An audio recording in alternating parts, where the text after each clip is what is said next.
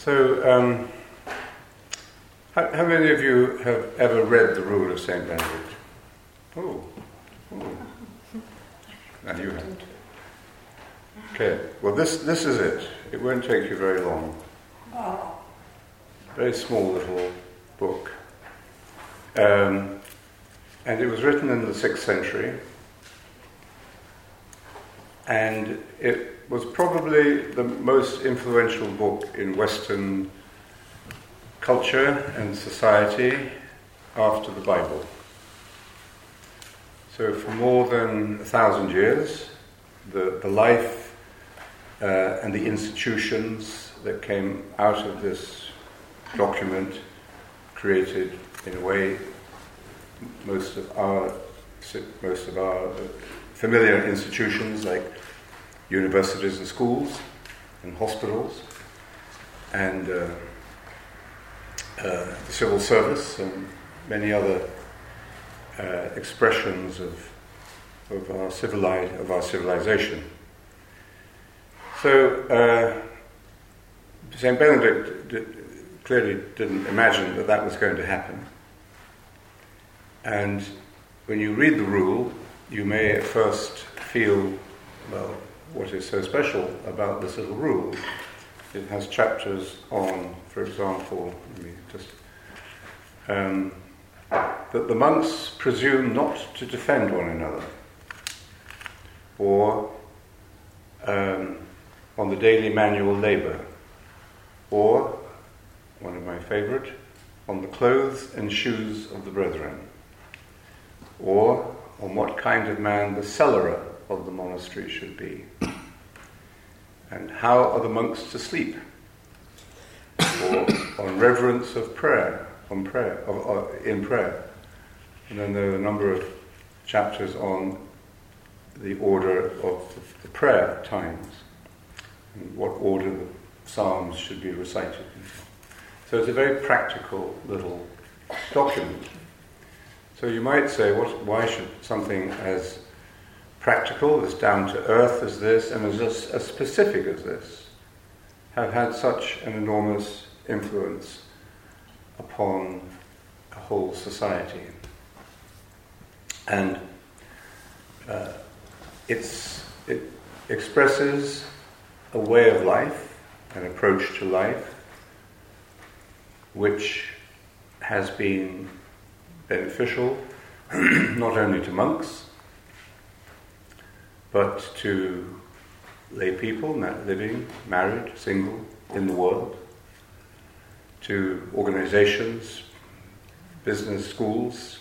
I teach a course at uh, Georgetown University on meditation and leadership, and I also do uh, a class on the chapter of uh, on the abbot of the monastery. So it, uh, there's something in it which is. Um, extremely timeless and inclusive without trying to be. It doesn't set out to be one of the world's most significant religious documents. Um, and I don't think Benedict, about whom we know very little. This is, this is the little book on the life of St. Benedict, so not much bigger, and it's mostly little miracle stories, but miracle stories that which actually have a symbolic um, significant, significance about them, but uh, written about a generation after Benedict. So we know very little about his actual life. Even the name Benedict is, comes from the Latin Benedictus, which means the Blessed One. So um, he presumably existed, but uh, he wasn't a personality in the way that we think of celebrities. You know. So I thought I, I, it's, I'm always interested in speaking about the rule of St. Benedict because it has shaped my life. I'm a Benedictine monk. Um, and I read the rule every day, a little chapter, a little section of the rule every day. In our community in uh, Islington, where Henriette uh, uh, lives, we have a, at the moment we have a small uh, community of of people who live in the spirit of the rule of St. Benedict, and every morning they meet uh, after the morning meditation and breakfast uh, and reflect on the rule together. We'll take a little passage from the rule and reflect on it. Tell us what that's like. So this morning it was the it was the chapter on humility. So I do it eight eight years now, and the I think three times a year you come around the whole book. And every time it surprises me what the discussion will bring up. And sometimes it's very, um, very practical, sometimes it's a more theological discussion, but most of the time it relates very much to our lives together. And I always say, I probably wouldn't be able to live in community without the rule of St. Benedict as a guidance. It's just so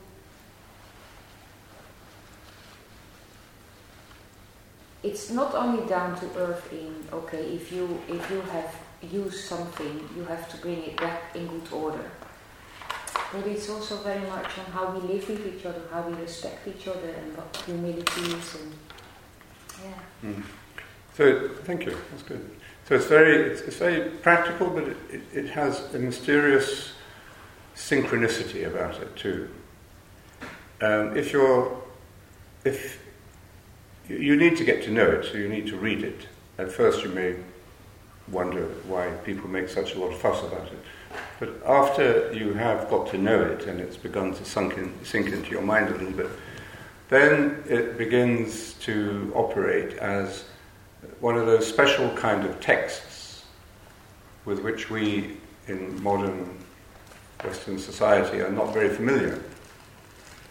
We, um, we don't have much gift anymore, we've lost the gift of being able to read, to be able to read these kinds of texts, the scriptures, texts of scripture of any tradition, in the way that we have to read them if we are to be nourished by them, or you could almost say if we are to be read by them.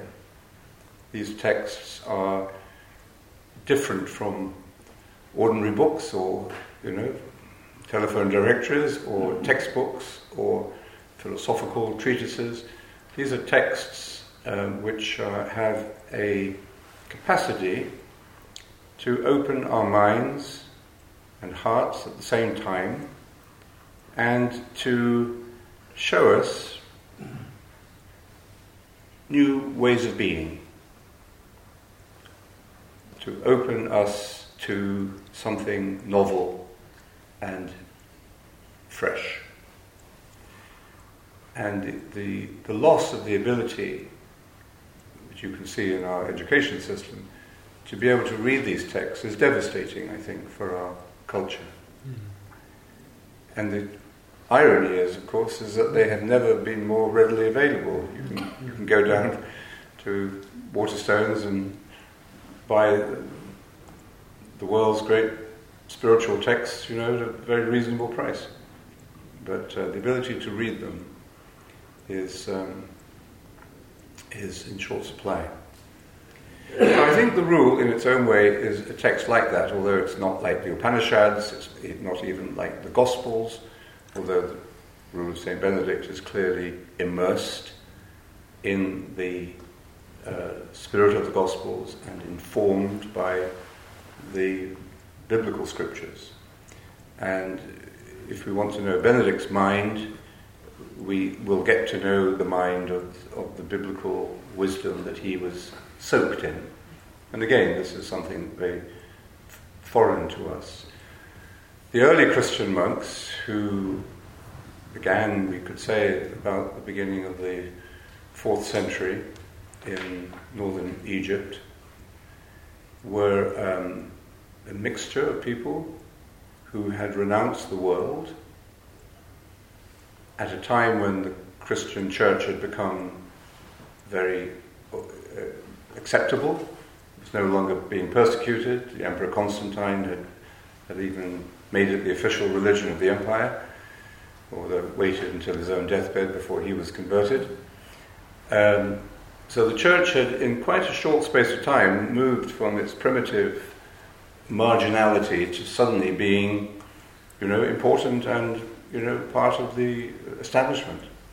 And of course, it went on in the Western world and in the Eastern, Eastern Church to become an important part of the political and economic structures.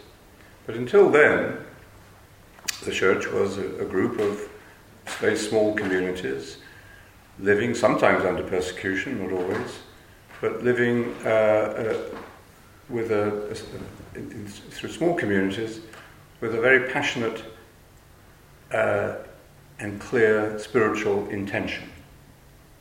And the intention was to find purity of heart, to live in poverty of spirit, to see God, and to discover what it means to pray without ceasing. These are the sort of, some of the these were some of the key themes that drove the Christian life. And then, you know, success came, and uh, the church became uh, a, major secular institution. And so, in response to that, the monastic movement started. Uh, people who wanted to live the purity of the original gospel inspiration and were prepared to experiment with their lives, to go out into the desert, to, to literally give away everything they had to the poor, to live under conditions of extreme simplicity, in solitude and in community, and, or in mixture, a mixture of solitude and community, devoting themselves to a life of spiritual transformation. And within a generation, this movement had become another success. uh, so people from all over the Christian world came to the deserts of Egypt to visit these teachers and this colony, these colonies of, of monks, men and women, known as the Abbas and the Ammas of the desert.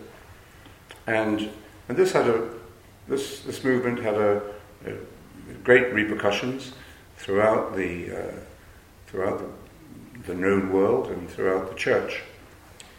And um, the wisdom of the desert, this, this, this experience of, of Christian monasticism, and remember it was a lay movement, these were not priests. When Claudia introduced me, she said, he's a priest and a Benedictine monk. Well, I would have said it the other way around. I'm a Benedictine monk and a priest. But uh, in some ways, to be a priest and a monk is a, is a diminishing of the monastic vocation. I became a priest because it was a way of serving my monastic community. But uh, to be a monk, it is not necessary to be a priest. And in fact, you're not, as a monk, you're just barely in the, uh, in the hierarchical structure. You are, but you're on the margin, so you'll always be put at the at the at the bottom of the of the church. You know, where, when all the cardinals and bishops are all sitting. So the monks are pretty marginal. So, and this is and originally it was a, a, a lay movement, men and women in the lay state. Some were ex-senators from Rome. Others, many of them, were just peasants uh, there socio, socio-economic explanations to why the monastic movement started. But basically, it became a, uh, a phenomenal spiritual movement, a radical commitment to prayer and to the community that prayer creates as a way of transformation. Now, this wisdom of the desert found its way from Egypt to uh, the south of France through a monk called John Cassian.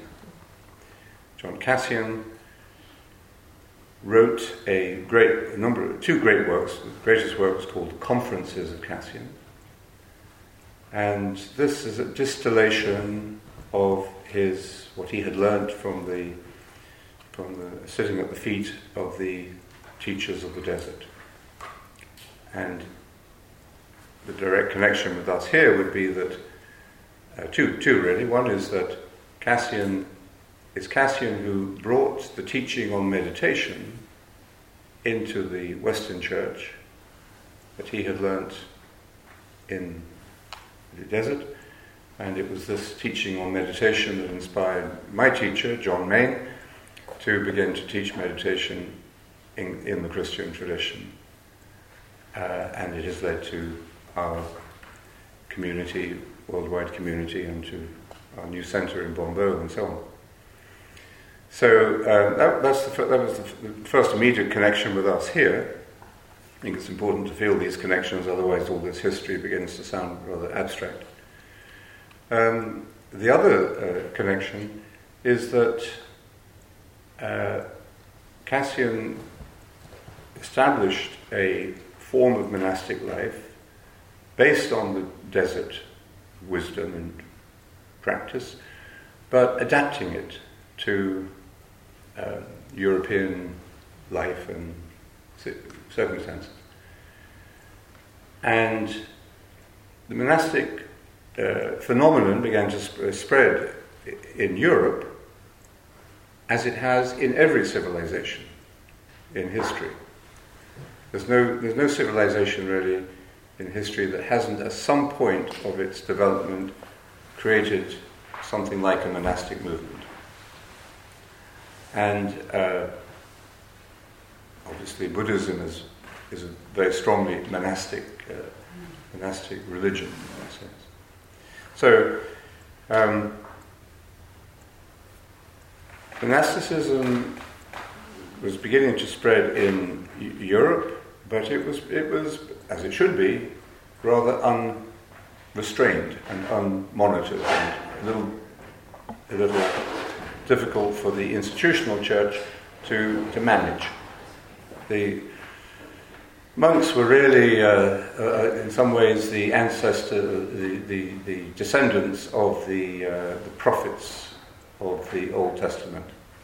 And the prophets were originally little bands of hairy, uh, slightly wild individuals wandering around undisciplined uh, and yet speaking passionately for justice and uh, the experience of God from their hearts and getting themselves stoned or uh, executed and so on uh, in the process very often. So the monks were, monast- monasticism really has that prophetic marginality about it, where interiority reaches so deep that it produces a, a message and a um, communication which affects the external world. Just as in meditation, the deeper you go in meditation, the more you, you find yourself relating to the external world without a sense of duality. There is, of course, a functional difference between the inner world and the outer world. But the deeper one goes into what we call the, in, the inner world, the more we realize that that is a, a duality and that there is a higher awareness uh, in which that duality is transcended. So it says in the Gospel of Thomas, when the inner and the outer are one, then the kingdom of heaven will be revealed. Well, that is really, that insight is really at the heart of monasticism. And it explains the effect of monasticism when it is truly interior, hasn't become suburbanized and or clericalized, but that explains the effect of, of real monasticism on the society and culture around it. So this is what was, began to happen when, in the beginning of the fifth century, when Cassian came back or came to uh, to Marseille and established uh, his double monastery there, men and women, and um, and began to um, write his conferences, which were then passed on. And Cassian, uh, sorry, and at the end of this little book, uh, Saint Benedict says, uh, when you have learnt the basics, the very simple basics of monastic life, by living this little rule for beginners, which is what he calls it, then he said, you will be ready to move on to greater heights or deeper depths And he said, now you, you know, then you will move to the wisdom of Cassian, the conferences of the desert, the conferences of the fathers of the desert in particular. So, the, so, uh, so and, and, and Benedict says the conferences of Cassian should be read at meals every day in the monastery. So, and the word for conferences in Italian is colazione, which means a meal. So the conferences became accompanied the spirit, the, the physical food, but became the spiritual food of the monks for a thousand years. So we, we can see how the uh, the wisdom of Benedict was derived from this primitive source of monasticism. And Benedict looked back. This is that he's maybe a generation, 150 years or so after Cassian. So he looked back with a little bit of nostalgia, as we always do, to a golden age. So he looked back to what he called the, the, the real old monks. And th- these were real monks, you know, not the half hearted lot that we are. So he would say, for example, in the good old days, the monks would never drink wine. But as today, monks cannot be persuaded of this, because they were living in Italy, of course, as well. So you can't persuade the monks not to drink wine. So at least we say you should drink only, you should drink in moderation. And we therefore prescribe that the, the monks should be given one hemina of wine a day. Problem is, nobody knows what a hemina is. so it's one of those one-off words. and I think, uh, I think it, it, it, it, was partly a joke, maybe, um, in which he's saying, um, what is right for you may not be right for me. And this is a very important spiritual principle in the rule, which is of discretion. First of all, moderation. Benedict is famous for the middle way, like the Buddha. The Buddha tried extreme forms of asceticism in order to find enlightenment and found that didn't work. He, you know, had already tried uh, the more self-indulgent uh, way of life, and that didn't work. So eventually, of course, he came to the middle way. Well, the middle way is universal. It's like the golden rule. It's, the, it's one of the great spiritual wisdoms and discoveries. So Benedict uh, is, is in, well in that traditional wisdom of the middle way. Nequid nimis, nothing in excess, he says. Uh, moderation in all things except moderation. So um, so moderation and discretion. You can't have moderation without discretion. Discretion means you have to not just live by a rule book. People often refer to the rule, the rules of Saint Benedict, but it's not rules. It's not a collection of. Um, it's not like the highway code. It's, uh, it's the rule, the regular. So it's the way to maintain a steady, straight line. So he's not saying there's a shortcut, but there is a straight path. And the rule allows you to follow the straight path. And um, the wisdom of the rule and why it is of such value in the spiritual life and in developing a, a good human balance of life for everyone is that um, he recognizes the importance of exceptions.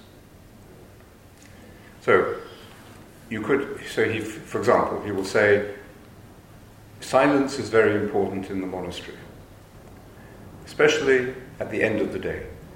So after Compline, which is the night prayer, uh, the monks must not speak at all.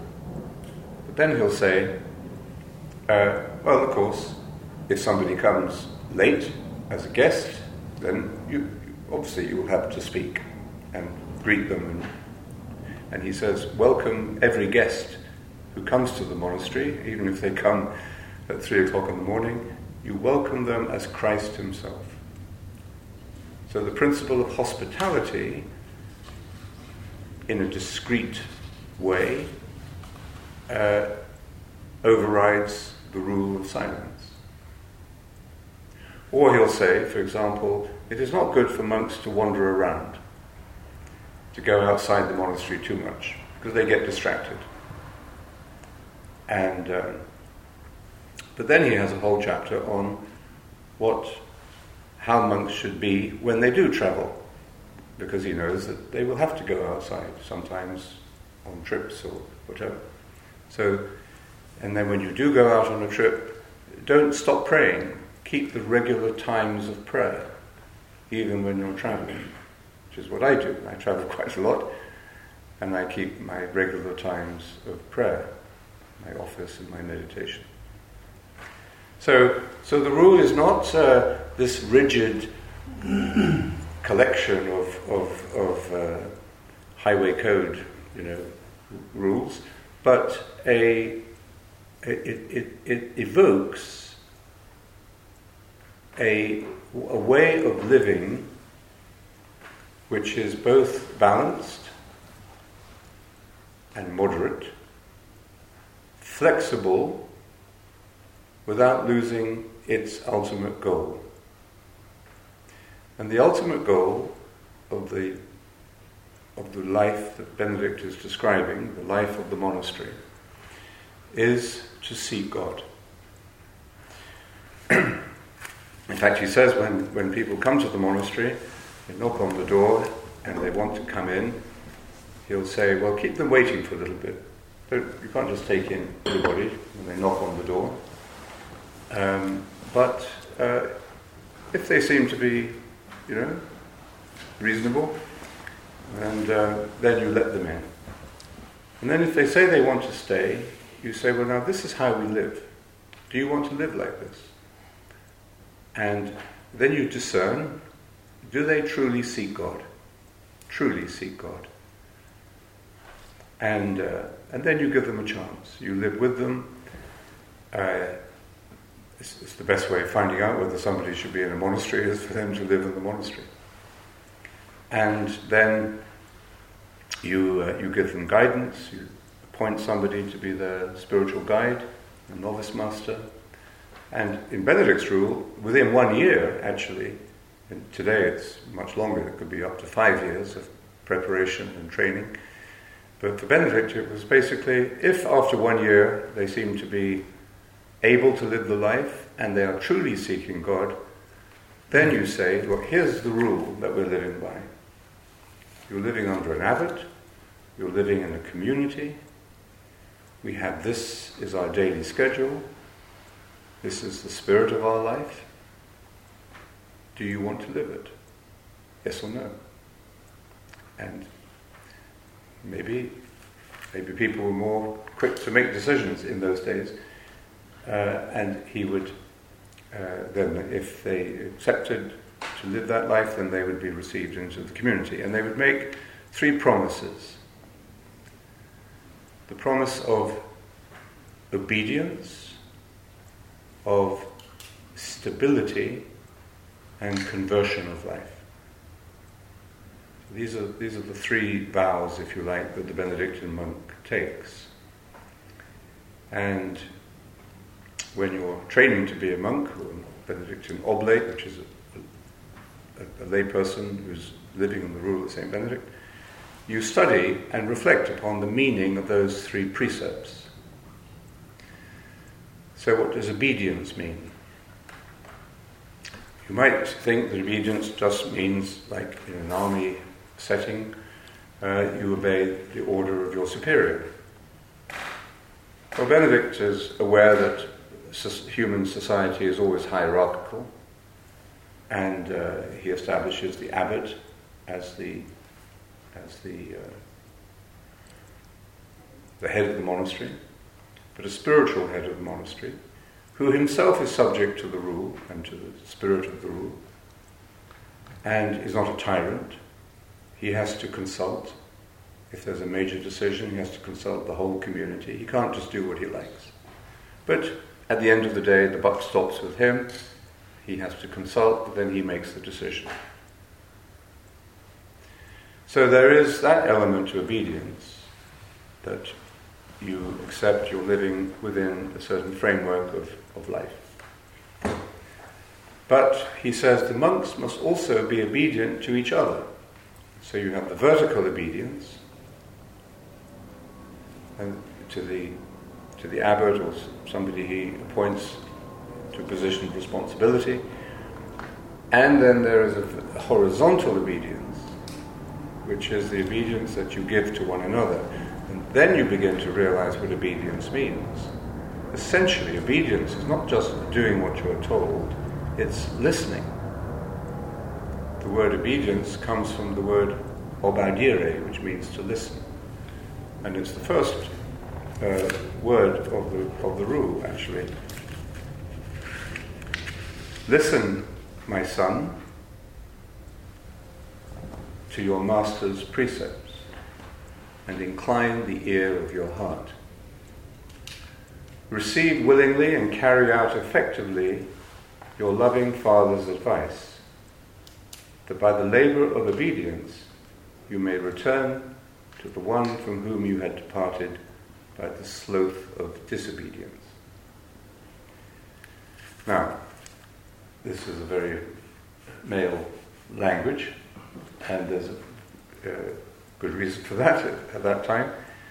Uh, many of the, the great commentaries, modern commentaries, are written by women, and Sister uh, Joan Chittister, uh, Benedictine nun, very fiery feminist nun in America, has uh, has written a, uh, a, a, sort of changed the language and written a, a woman's um, commentary on it, which is which is excellent and allows a lot of people to get into the rule who otherwise would have been put off by the language in this way. But anyway, the important thing here is that is that obedience is seen to be all inclusive horizontally as well as vertically. And it's about listening, you could say, to the Word of God. It's listening to the Spirit, or listening to the deeper structure of meaning in what is happening in your life or in your relationship. So, okay, so, so we're living in the monastery together and we have a conflict. Maybe a big conflict or a small one or we may just be having a discussion about something that should be done. To be in the spirit of obedience is that we're not just talking about the external circumstances, but through those external circumstances and encounters, we are tuning in to the deeper level of meaning, to the Word of God, say, or to this frequency of a deep structure of meaning in daily life. And nothing is without meaning. For Benedict, he's not talking about mystical raptures, he's not talking about transfigurations, he's, he's talking about ordinary life. And this is his genius, actually, because he knows that we seek God in the ordinary things of life and in the ordinary way of life. In some ways, you could almost say that he transcends the sacred. Because the sacred for Benedict is not a separate realm of religious or philosophical existence. Uh, the presence of God is, is, is immanent in everything. occasionally, he, he, shows, he shows us this. He says, the, the monks, when they are given tools to go and work out in the fields or in the carpentry room or whatever, uh, they have to treat these tools with respect. Very practical abbot, you know. Don't come back with your electric drill broken again. This, this costs money and you can't. So, he, but he says, treat the tools of the monastery as if they were the sacred vessels of the altar. Quite a statement for the 6th century religious teacher. the tools of the monastery, treat them with the same respect that you give to the sacred vessels of the altar, the chalice and the paten and the altar and so on. So, so obedience is about tuning in through the ordinary encounters of daily life to this self communicating Word of God that comes to you through your own experience, through your life in community, as well as through the depths of your own prayer. That's obedience. Then the second precept is stability. Now, I mentioned that Benedict doesn't like monks to go wandering around the world. But uh, the stability he's really talking about, and we put this in the context of, of um, the monastic tradition, is an interior stability. And it's an interior stability that comes about through your perseverance, through your daily fidelity to the structure of life that you have committed yourself to, and your fidelity to the relationships in which you find yourself. So, monastic life is very different from marriage because you don't choose the people you're living with. But in some ways, it's like married life because you have to put up with each other.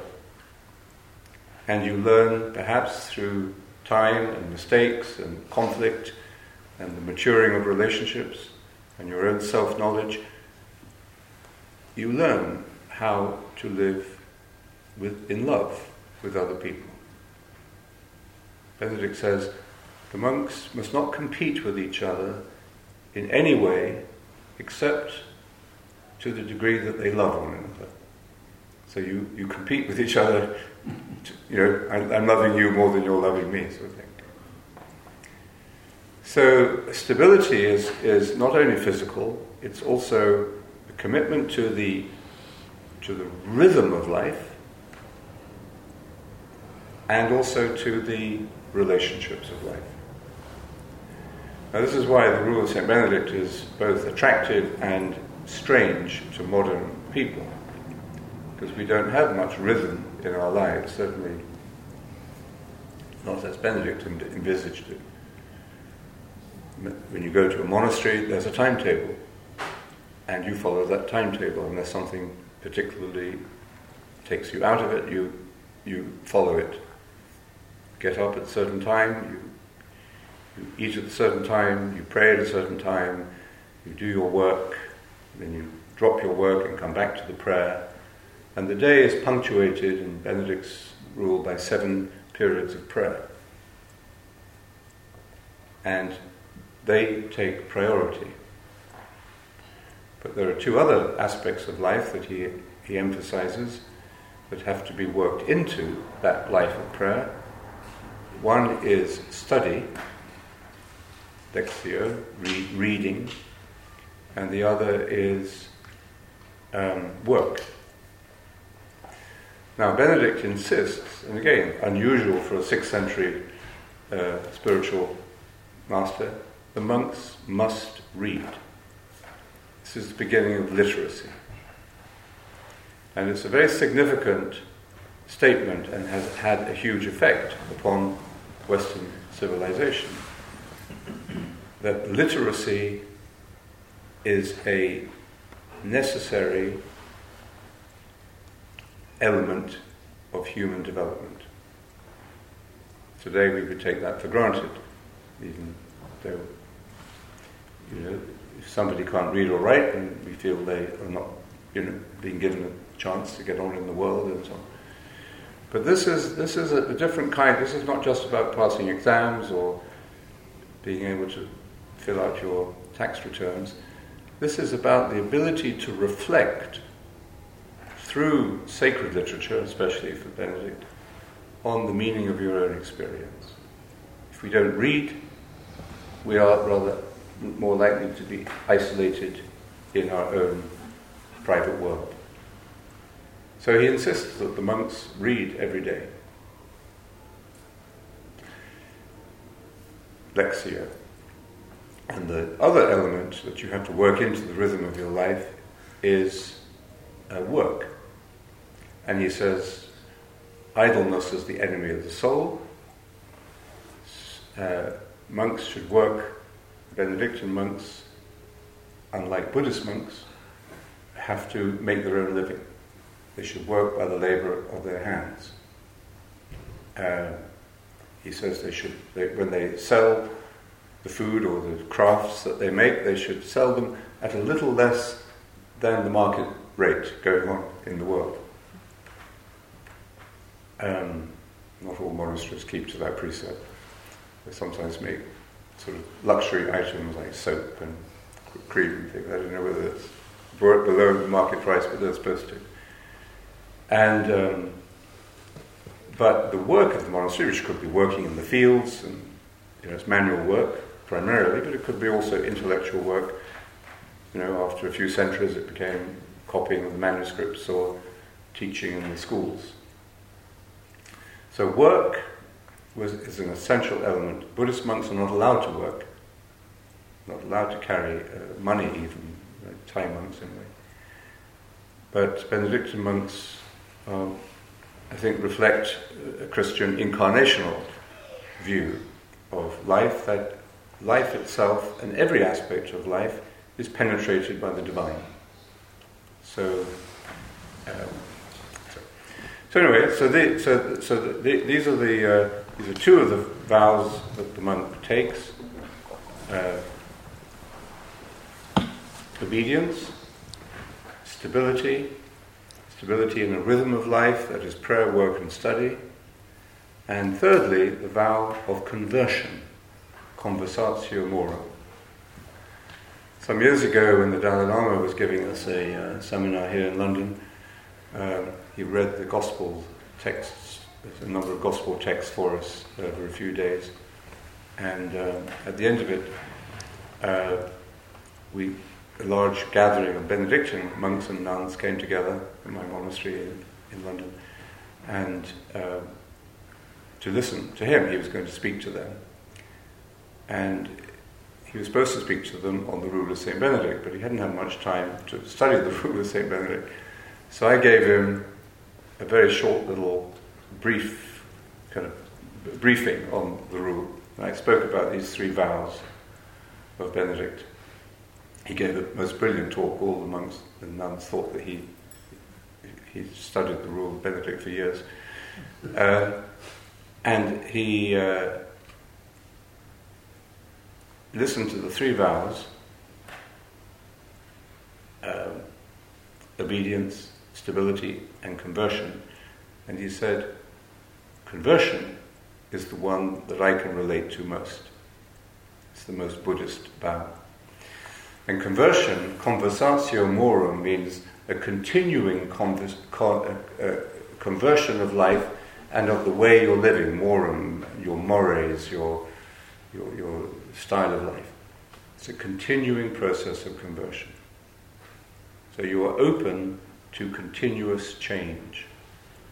You have to live in a state of continuous detachment from anything you have achieved or reached. So you have this tension in Benedict's vision between the stability and the conversion. So the roots going down deep and the branches growing and spreading uh, in another dimension. So anyway, these are, these are some uh, some um, reflections on, on, on, the rule. I hope it's given you a bit of a, flavour of it. Um, he's, uh, he has some very interesting things to say about about how conflict should be dealt with in a community. He's, he's very patient, uh, encourages great patience. Um, but if, if somebody is totally incorrigible, if they have been talked to, given time, and everything else, and this person is just clearly not going to budge, eventually he says you have to let them go. But you can bring, you can take them back three times. So that happens. You, if you live in a monastery, you'll see patterns like that sometimes. But generally, he, he, he sees the life of the community not as achieving perfection. It's not about following a path of perfectionism.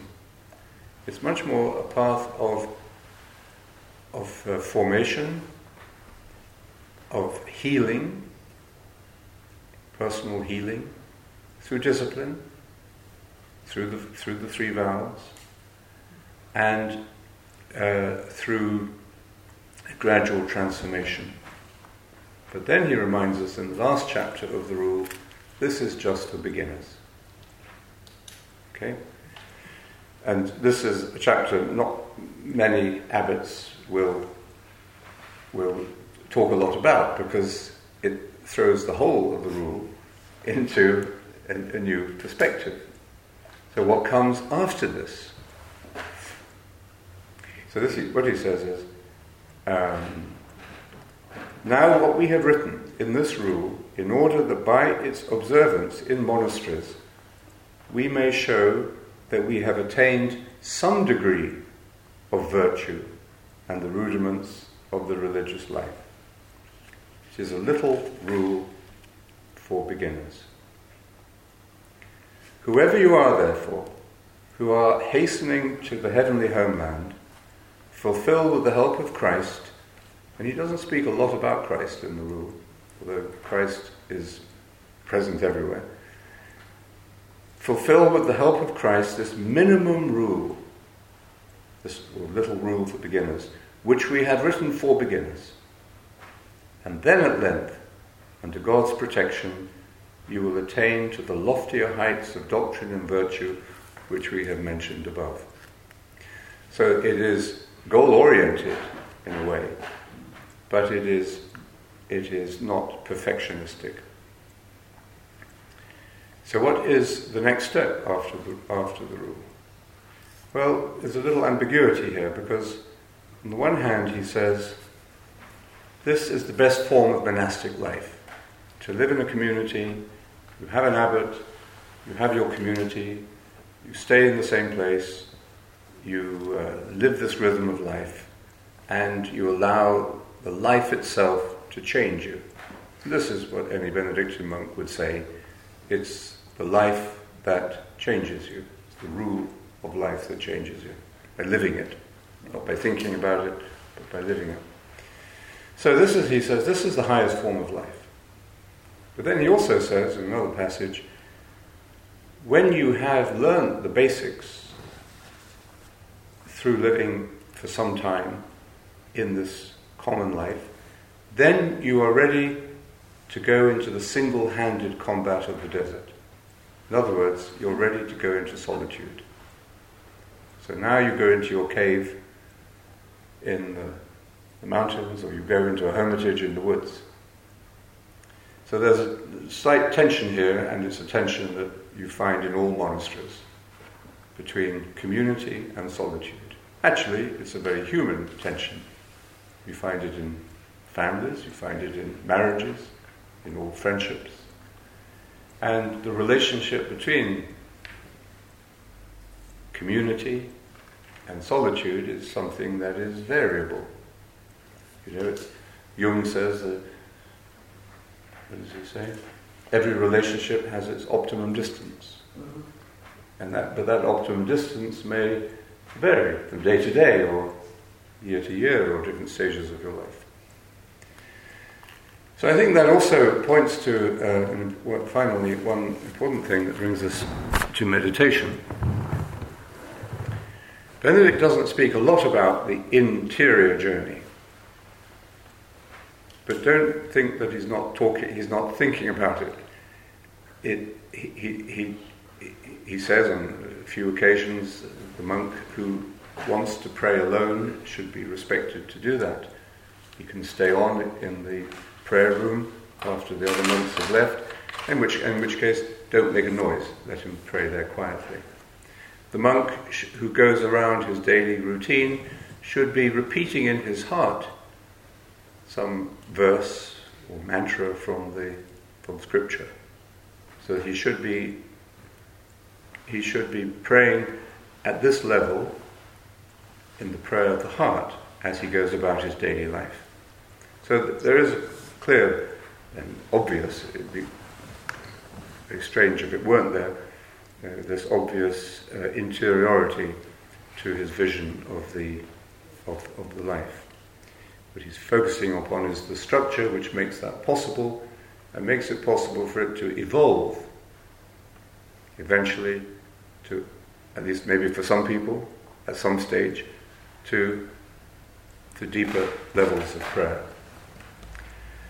Now, our community around the world, meditation, meditation community, manifests something that uh, my teacher John Main believed that meditation creates community. And it's a challenging idea in a way, because we think of meditation as something interior, something solitary. Um, and what has it got to do with community? It does. And when you meditate with people, you form a unique kind of relationship with them. When you meditate on your own, you are transforming the way you see yourself, not as an isolated, autonomous being, but by seeing yourself in relationship. it changes the way you see your place in the world, your relationship not only with the people in your life, but the people strangers or whoever you meet on the train or plane or anywhere. So there is this paradox and this mystery, really, uh, of solitude and community, of interiority and of relationship. And meditation is at the heart of this. Meditation is this experience of seeking God, as St. Benedict would might call it seeking God in whatever uh, way of belief or whatever way of understanding makes sense to you. So meditation it really does also express, as it were, interiorly the three vows that the Benedictine monk takes. Remember what they were obedience, which is listening, which is the work of silence. So, meditation is the work of silence, we know. We do this work by listening, not by speaking, not by speaking our own thoughts, but by listening to something deeper. That's obedience. Then there is stability. Meditation is about stillness stillness of body, stillness of mind. And, med- and meditation is also about conversion, allowing oneself to be changed and allowing change to, uh, to take place, both interiorly and externally. So, Maybe we could take a few minutes to meditate. It's a good way of ending. And um, me, uh, I mentioned to you that uh, this uh, fifth century monk, John Cassian, who brought the wisdom of the desert to, to, the, to the west, uh, is St. Benedict points to him as the, as the teacher that we should look to uh, as the next stage of prayer. And uh, this is what John Main did. And uh, so let me share with you what Cassian taught out of that uh, deep and ancient tradition. So we could just take a moment then to sit still, upright, feet on the ground, your hands on your lap or on your knees. Just be aware for a moment of stability, stability of the body, stillness of the body. Relax your shoulders, relax the muscles of your face.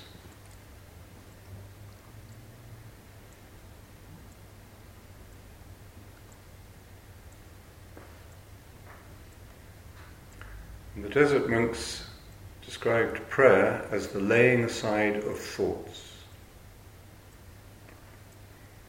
So meditation is not what you think. To lay aside our thoughts, we need a, a focal point. And in this tradition, the focal point is your mantra, your word, your sacred word. So you take a word and you repeat this word gently, silently, faithfully in your mind and heart. Laying aside all other thoughts, good thoughts as well as bad thoughts.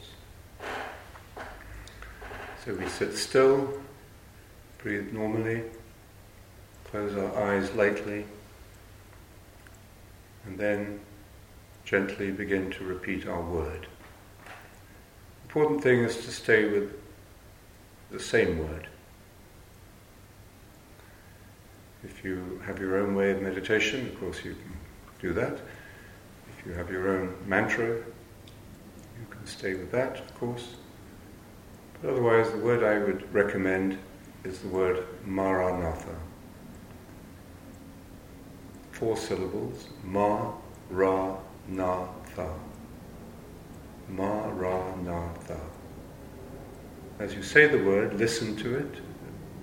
Say it obediently. Faithfully. And keep returning to it whenever you become distracted. So let's uh, conclude meditation now. Take a moment to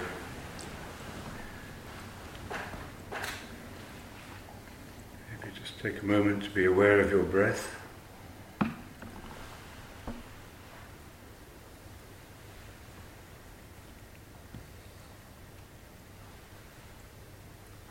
we can re-enter the ordinary present moment without losing the tranquility of meditation.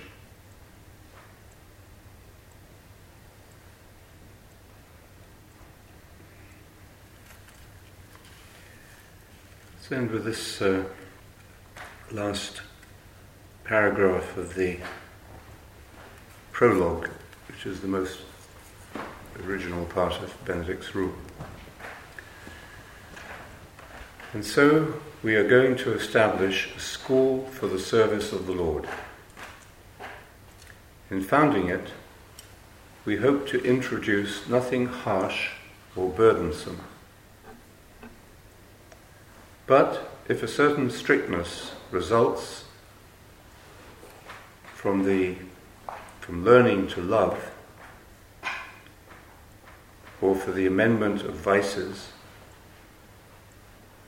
do not be at once dismayed and run away from the way of salvation, because the entrance to this way must be narrow.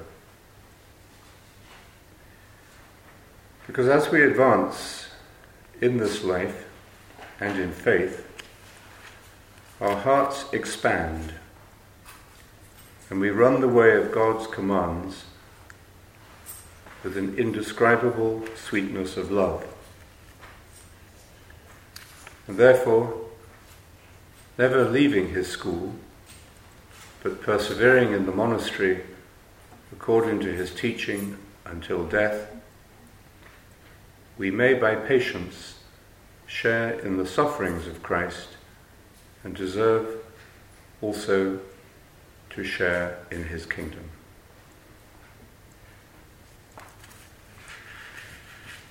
And that probably captures the essence of the rule the monastery, the community, your family, your place of work, your life is a school of the Lord's service, based on service, not on production, service.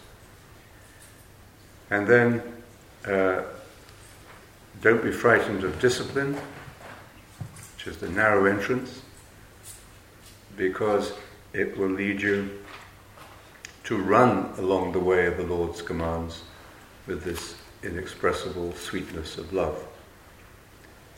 And Benedict, surprisingly perhaps, but not so surprisingly if you get his point, often uses these images of speed in the rule. So you don't just trudge along the way of the Lord's commandments, you run along them. And uh, you don't just pull, pull yourself uh, into the uh, life, but you you you, uh, you you walk swiftly into it.